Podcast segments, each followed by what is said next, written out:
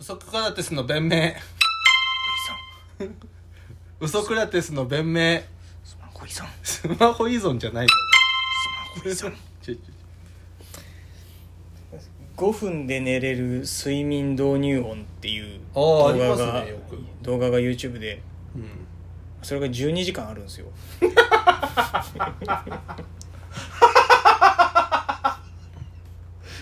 いやいいじゃん何度寝何度寝まで対応してくれてんのそれだから起きれないんじゃない逆にで8時間5分で寝落ちして、うん8 8, 時間睡眠とって起きて、また5分で睡眠導入して、うん何度寝させんだよそれはいいね3度寝ぐらいすんじゃね気合がすごいよね12時間もあんだえか、あれ聞いて寝れますいや聞いたことない俺もずっと最近落語か芸人のラジオかうんかけながら寝てるえー、無音無音の方が寝れないですかそんなことないいや無音でも寝れてたけどなんかももったいないなと思って最近それ聞きながら寝てるえー、なんか聞いちゃって寝れなくないですかラジオとかいや面白くて寝れるちょっと 失礼な気するけどな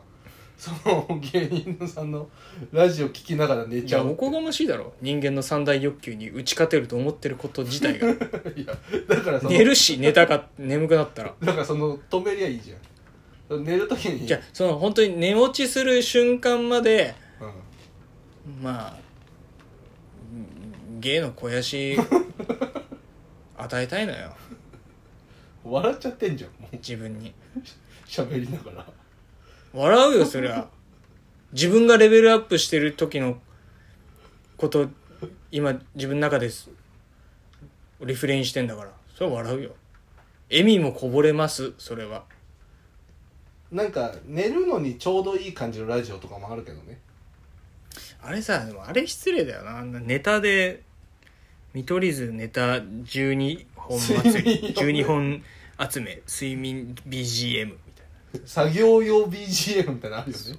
な作業とか眠りに集中できないようにさせたくてネタやってんだよっていう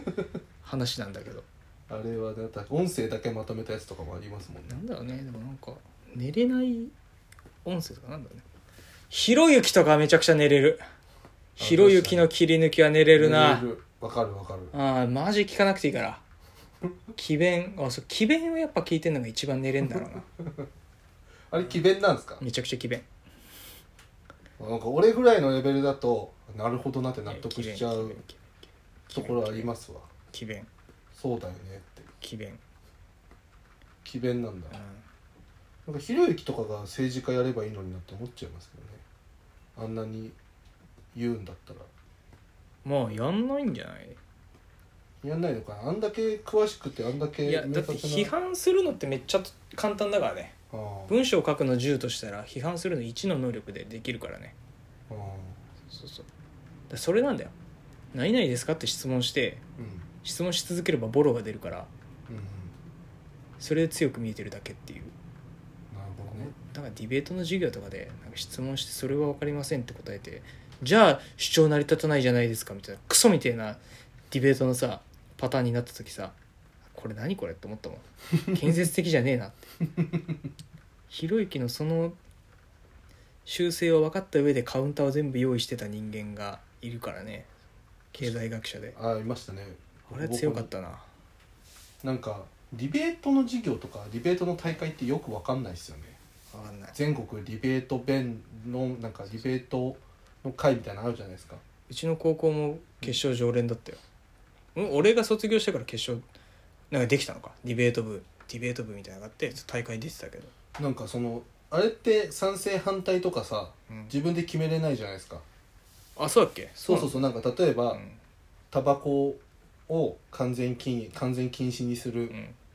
もしくはあの許可するみたいなのでなんかそのくじ引いてうん自分が賛成か反対か決まるんですよだから 題材テーマだけあらかじめ決まっててどっちに立ってもいいように材料をあ揃えるそうそうそうそうテーマも確かくじ引きだったかな大会なんか大会の動画見たことあるけどえそれは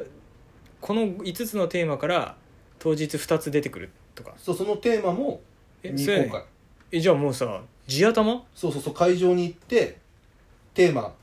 これですみむたいな無理じゃないそれ高校な生んかそじれをちょっと調べる時間みたいなのがあゃんああのんだなんか準備する時間があってそのテーマの中からどれか出てで賛成か反対か決まるそのみたいなやり方してたけどだってその自分の意見と反対側に立つこともまだ自分の意見関係ないんじゃないねだからなんか意味あんのかなまああんじゃない言いたいことを言うとかじゃないわけでしょだって社会出たらそういうもんでしょだから要はなんだろう一番ディベート使う職業ってうん例えば弁護士だとしたらはいは自分の意見とかじゃなくて、まあそっかゴリゴリのクソみてえなあの連続殺人犯でも依頼主になったら依頼主の利益を最大化しなきゃいけないから、その依頼主の意見に立ってどう主張していくかみたいなまあでもビジネスの交渉とかもそういうのに生かされてんだろうね、うんまあ、やだけどなこの事業部の成績上がんのって思いながらなんか交渉の場に臨むとかあるんじゃないじゃあディベート部も意味あんのかそういいうや意味では建設的なんか質問だけしてなだからプラソクラテスなんだよねひろゆきがやってることはあ知らないんですけど僕みたいなうんのくせ人と対談しないでであのじてめえの部屋で語る時はなんか全然何でも知ってますみたいな手で喋っちゃうから、うん確かにねあちょっとずるいっちゃずるいのかうん勝ちゲームに持ち込んでる感じもそうそうそうそうそうするのかなる